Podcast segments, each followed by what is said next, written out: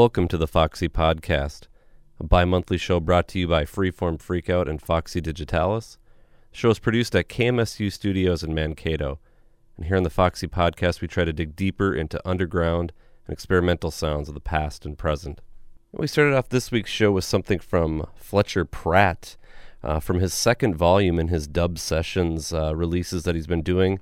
Uh, Fletcher Pratt is out of Winnipeg, and he's a cool dub artist, and uh, also comes out on the Winnipeg-based Dub Ditch Picnic, who are also doing some phenomenal releases over the last couple of years now. And I actually have something else to play from one of their most recent batches of this first set that I'm going to be playing. But uh, for this week's show, uh, first half playing a lot of catch up with uh, large amounts of cassettes that have been rolling in. But in the second half of the show, uh, I'm going to be joined by the members of Tilth, or at least two thirds of the group Tilth. Uh, they were recently down in Mankato playing their first few shows. Um, and they have a brand new record coming out on Soft Abuse Records. Uh, Tilth is uh, the trio of Cody Yantis, Nathan McLaughlin, and Joe Hoopert. And uh, both Cody and Nathan uh, came up to the studio after their show, and we sat down, talked a little bit about Tilth, and they played some stuff from their own collection. So we'll be uh, airing that in the second half of the show.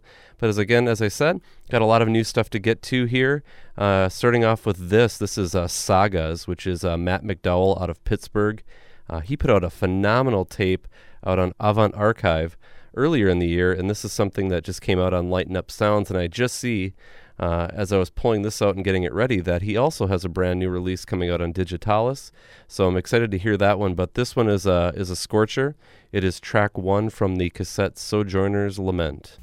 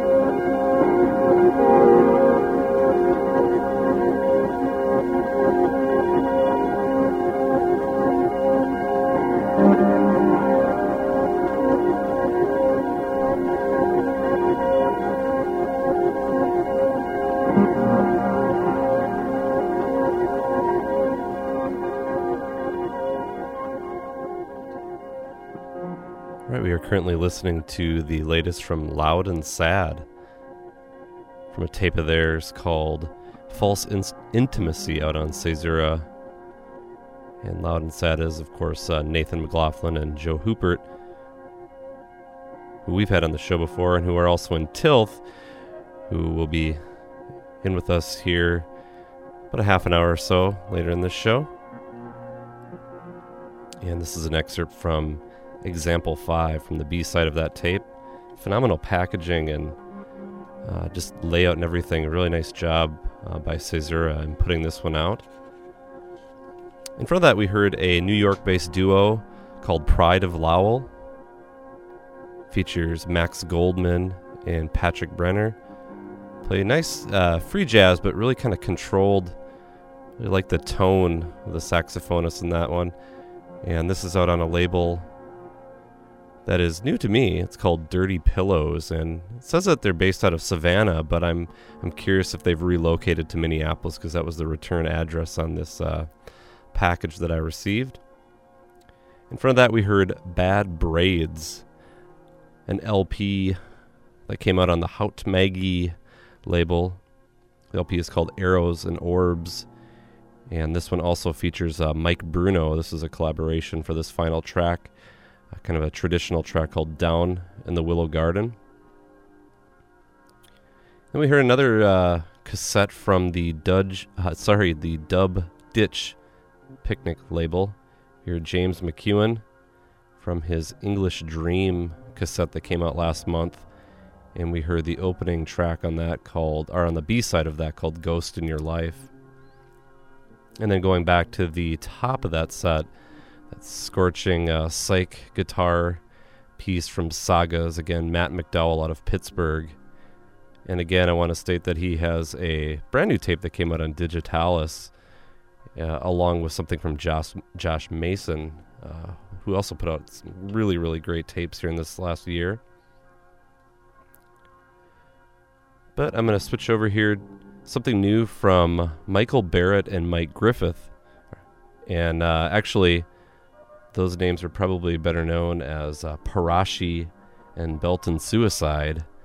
And this is a uh, collaboration of theirs that just came out on Kendra Steiner Editions.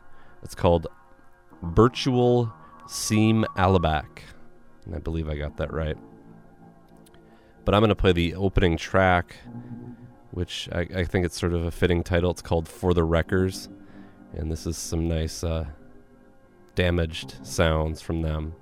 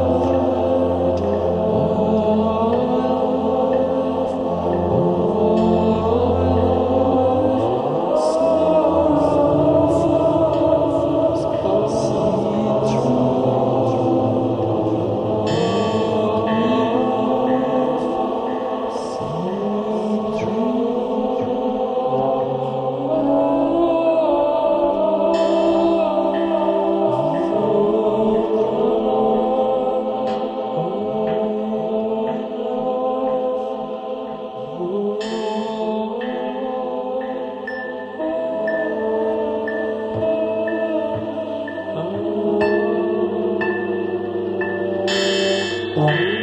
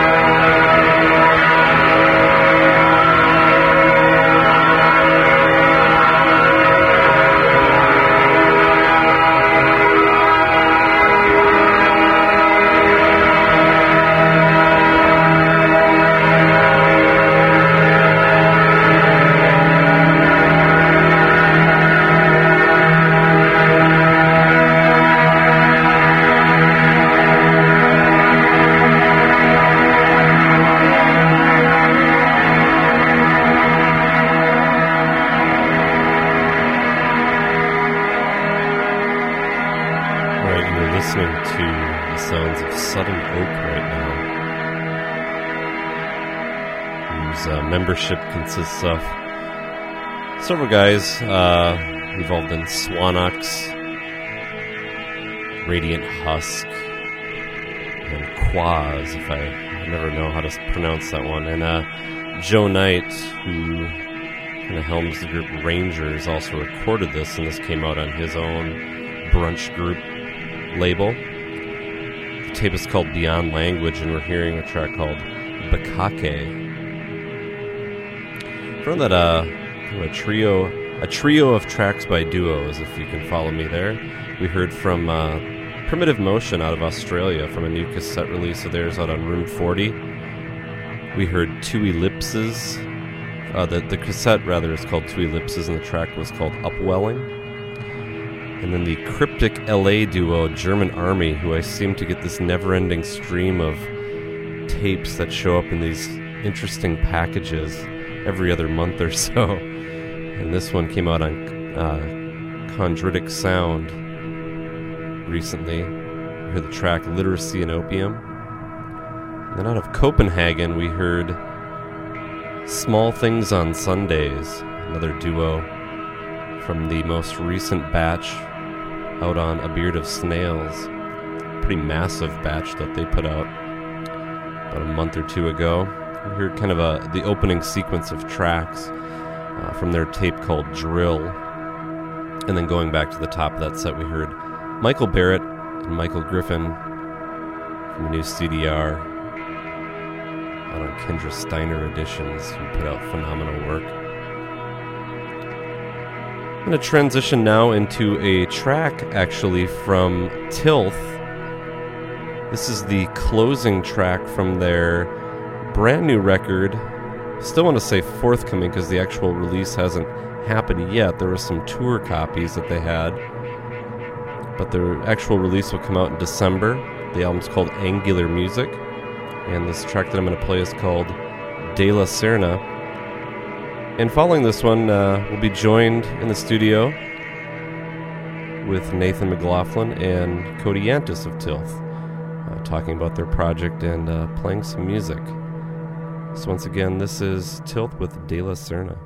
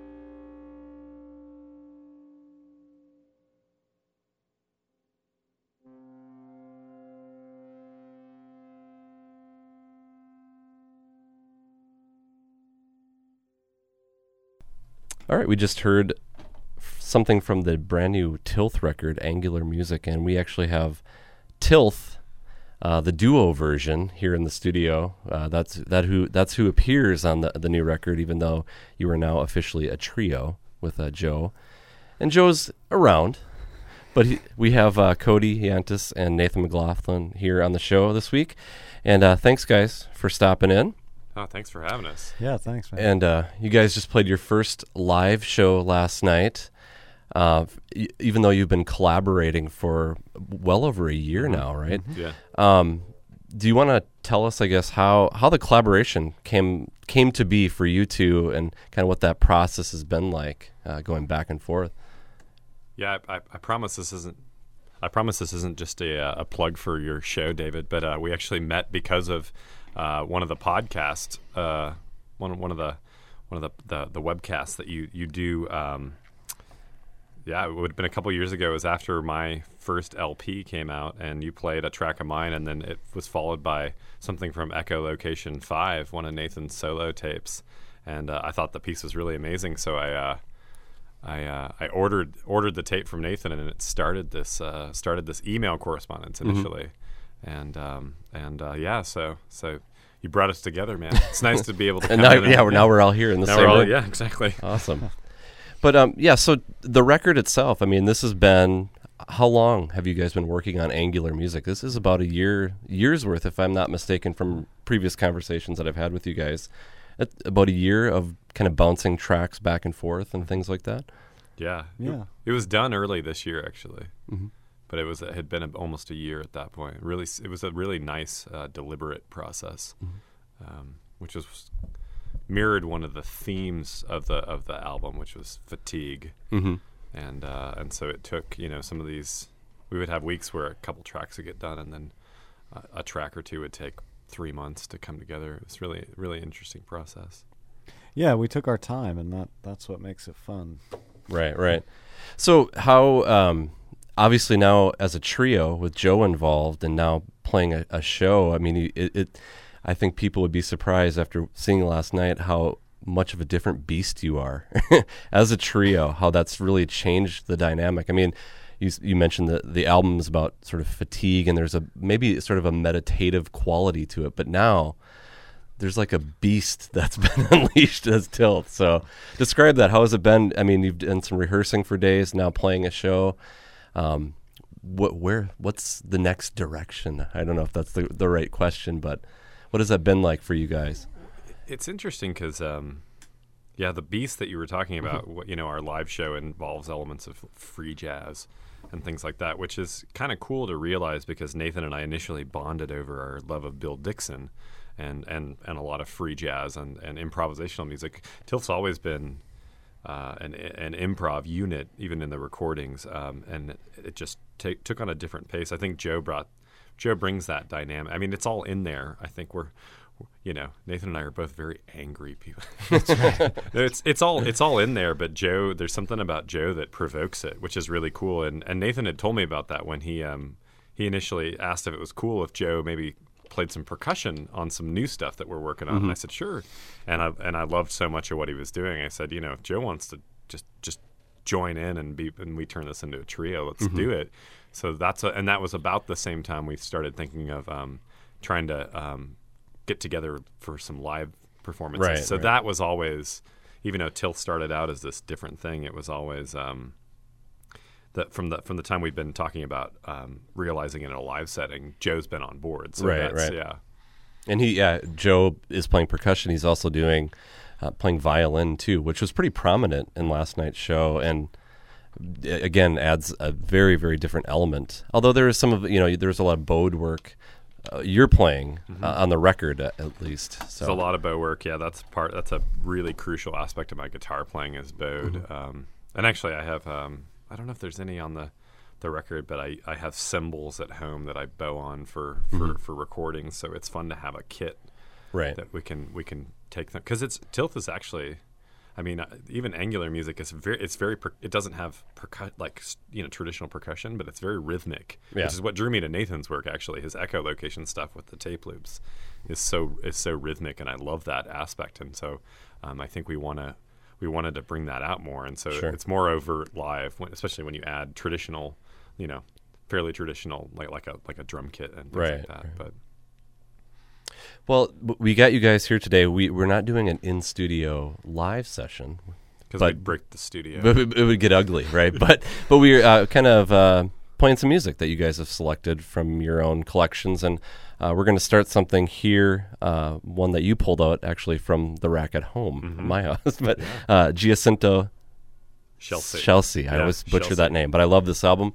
What I guess draws you to this track that you had? You said you, you, this one just kind of blows you away. Oh, I just love, uh, um, uh, for lack of a better term, um, sort of modern 20th century classical music is huge for me. The, to- uh, the and you probably can hear some of that in uh, in Tilth in terms of the sort of um, tone clusters and the and the and those kinds of uh, qu- you know kind of chord elements. Um, I think is. Uh, uh, yeah, I just I'm I'm a total sucker for any kind of um, dissonant modern classical music. Uh, Joe and Joe and I really uh, really really bonded over a love of Morton Feldman, and Oh, I think okay. you'll hear, you know, you can hear some. This is a little bit harsher of a track, but that kind of you know.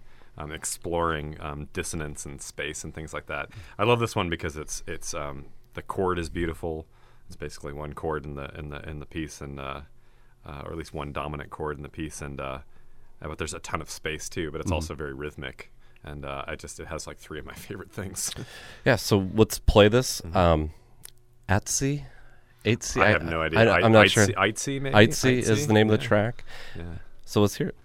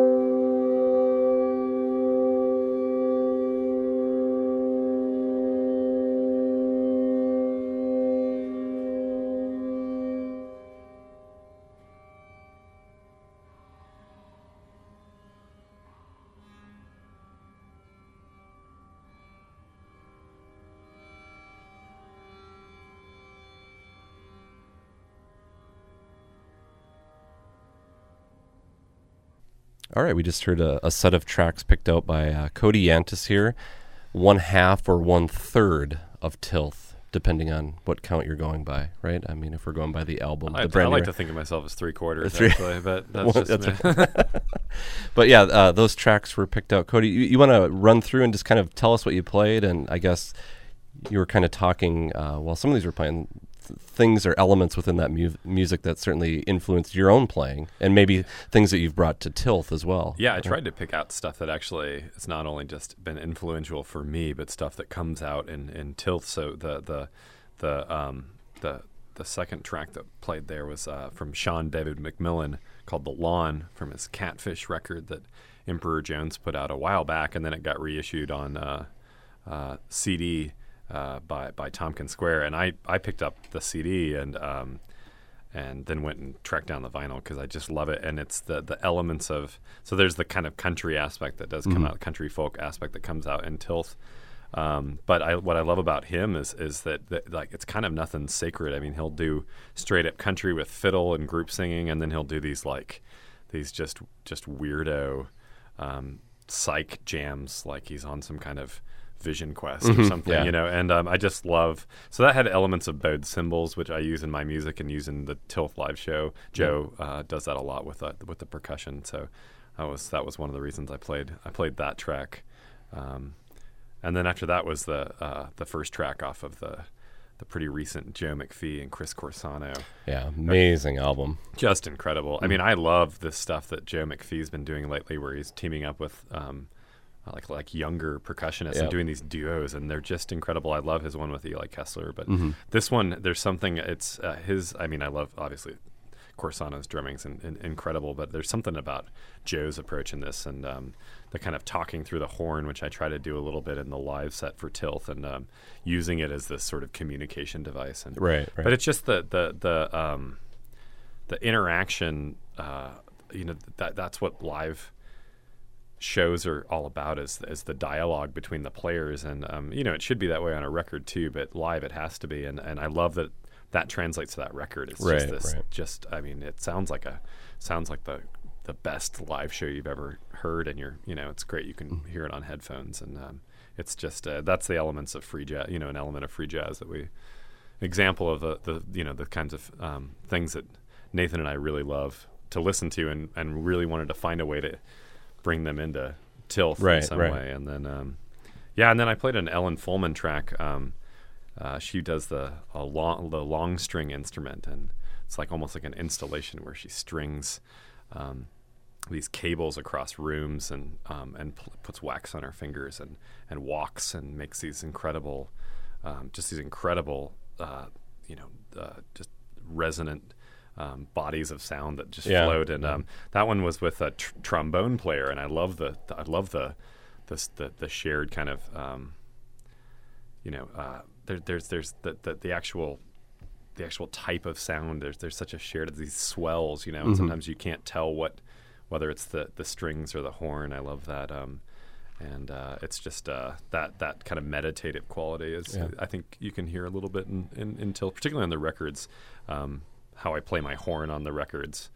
um, uh, uh, using kind of swells that and then and then kind of making them more you know uh, these kind of spacious swells to, to kind of fill out the sound It's to the point that they don't even sound like horn. I have a lot of people have said, "Oh, I didn't even know there was a horn on there." They Yeah, think it's a right. guitar or something. So Yeah. um, that kind of quality, I you know, I hear in Fullman stuff. I just think it's really, really incredibly beautiful and meditative work, and I love the the dedication one has to have to do it. You know, you have to install for days just to play a show. It's right, incredible. right. Well, um, Nathan, I was going to ask you. You guys are you're just releasing your first album, but you're actually pretty much set. I mean, finalizing things for the next record as a trio. Um, yeah. How has that gone now? Having that third member, sort of circulating tracks again, sort of the same process.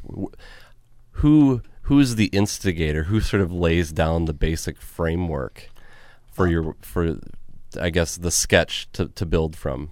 Yeah, it's usually me or Cody, and I, I, at one point all the tracks were tagged like Yantis Source or McLaughlin Source, Okay. so that we remember.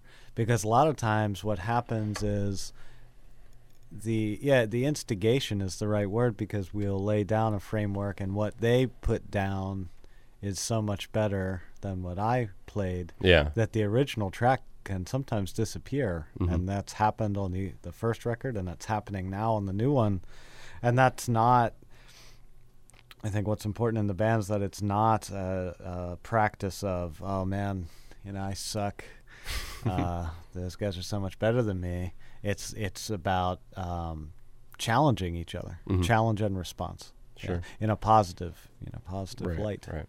Um, yeah Well, we're gonna switch over, and you have a, a set of music that you have picked out. And what are we gonna start off with here? We're going to start off with a piece by Bill Dixon. It's called Nightfall Pieces 2 off of Intents and Purposes. And, Um, and you said that Bill Dixon was really one of the the, the first artists that you guys bonded over.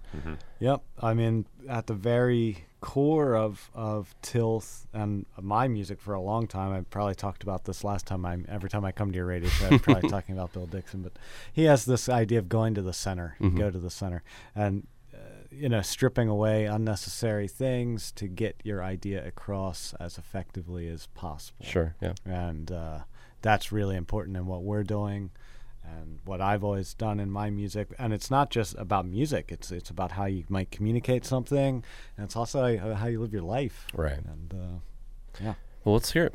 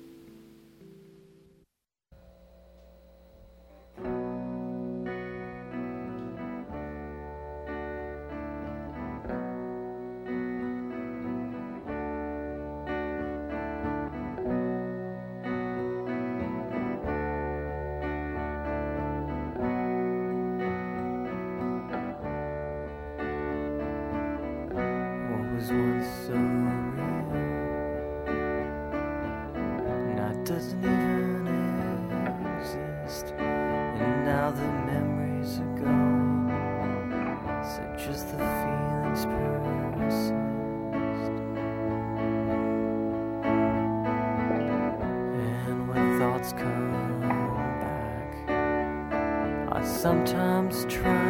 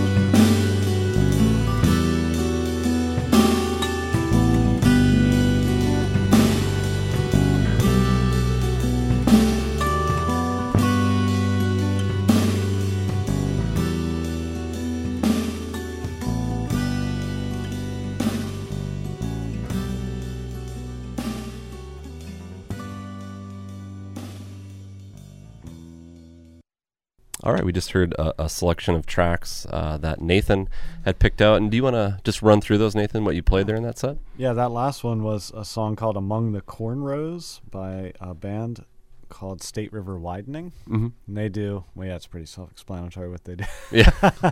they play music. yep. Uh, yeah, they do instrumental stuff. Uh, it's a duo, sometimes trio. I don't think they're together anymore, but um, yeah, that was that was on this label called Rocket Girl. Uh, before that was Bedhead, a song called Powder, from the What Fun Life Was label And or that- What Fun Life Was album. The uh, and that is a tilth favorite. That is a Tilth. There's some ben, some bedhead bonding. Yeah, Yes. Bedhead's big for us. Um, A lot of hugs after we realized that. a, lot of, a lot of hugs and love Bedhead too. weeping. Yeah, uh, before Bedhead was uh, a young man named Josh Mason um, from a split that I did with him called 3440 on the Tape Drift label. Yeah, you want to just? I mean, I know there's a a brief explanation about that tape on you know a little blurb about it, but your side of that was sort of a response to his work that he had done, and you're both using the same tape deck Yeah, and yeah. Yeah, it's the tape. I think was billed as a as a uh, celebration of the TX 3440 reel to reel tape machine, and it it is that. Uh, it's us using that as an instrument. hmm Yeah, it's. Uh, I hate to say that it's gear worship, but maybe it is. Anyway, his stuff I think is is very nostalgic. A lot of Josh's music is nostalgic. He must have a very good long term memory, um, and it invokes a lot of stuff that happened and that left an impression on him. And my piece is more about the future. I recorded that one in like the final days before my wife had our, our last baby. And there's always this wonderful kind of buzz in the air. It's the best time to make music, I Mhm, think, were those days leading up to, to something awesome yeah, yeah. like a new baby.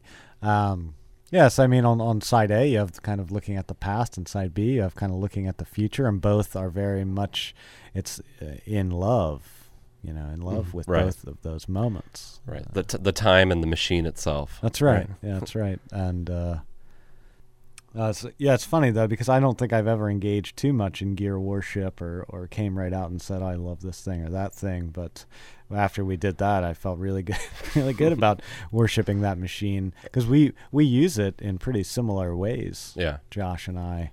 Um, yeah, and we look kind of look at it the same way. Well, it's interesting because you guys did this. It's it's sort of a, a, concept about about time. You know, this sort of past and future, and then you're using a an instrument that very, very, uh, you know, directly is time based. You know, with not just loops, but how you how you uh, adjust it, and, and and it can get warped at times and, Right. and reinterpret. Um, it's a really direct. Uh, it's a really direct message. I think it's it's really neat about what both Nathan and, and Josh do with these uh, in their in their unique ways. But there's a s- there's definitely a shared um, kind of principle or, or, or set of principles or philosophy behind it that I find really Right, right. really really fun and, and, and intriguing. And they're absolutely personal. Mhm. you know both sides of that music in in kind of the same way but i mean i don't think that i could make abstract music any more human than i did on that on that particular track. Yeah. you know and i right. tried to do that on my and this is- isn't all about me but i tried to do that on my lp and kind of did it but on that i mean that doesn't it doesn't get any more personal than Right. that other than me writing in the liner notes yeah this was about when my wife was who wants to hear that Yeah, right. Right. i don't think my wife wants me typing that um, In fact, we might just edit this out right you now. You better edit that out yeah And what were the the final two tracks that you so had? So then before Josh, we had Karen Dalton, a Yeah. track called "Don't Make Promises" uh, from her album 1966. and Karen can make any grown man cry. Right? Yep, yep. I We mean, were all weeping. That's funny that you just saw. The first time I ever heard Karen Dalton, a friend of mine, put um, uh, in the evening uh, from her first record. She, he put that on a mixtape, and I I, uh, I I only made it as far as that track, and I kept going back. I probably listened to it for like two or three hours straight, Oh, yeah. and was pretty like you know. It can it can make you almost It's- sob. yeah, it's really it- incredible stuff. Her really- voice, just- just the just quality insane. about Yeah. that, just uh, yeah, it hits deep. So, and then the last track was Bill Dixon, or we did one more? yeah, no, we kicked it off there with Bill Dixon, "Nightfall Pieces 2" off of "Intents and Purposes," Yes, which is actually on RCA Victor. Yeah, can you believe that? yeah. Well, thanks so much, you guys, for uh, stopping in and uh, making the trek. Um, you have another show coming up today, actually, Today, but yeah. uh, Minneapolis. I think we just missed it. Yeah, Oh, yeah, right. What time is it? Um, but are you guys thinking now that you've done a show, this might be sort of an, another at various points in the year? Hey, we need to reconvene and play some more live shows. no, I hate these guys. God, God. God willing. Uh, Yeah, absolutely. No, this is this. This is uh, the Not anger, with the ang- The, anger comes out. That's right. No, You don't. You don't get to pick where we eat lunch today. So, um, I'm out. Yeah, no, it's tonight at Madame of the Arts, and that good man Casey Deming put it together, Yep. and yeah, it's, It's a great be fun. series. Well, I'm going to close things out here with uh, something from uh, Joe's project, uh, Prayer, since he couldn't make it up today. Uh, this is from his second species tape out on Constellation Tatsu, and it's just a gorgeous one. So I'm going to play the uh, the opening track from the second side from that, and also check back with us in a couple of weeks because we have some great shows lined up throughout the month of December. And if you have any questions for me, you can shoot me an email at fffreakout at hotmail.com. Otherwise, here's prayer.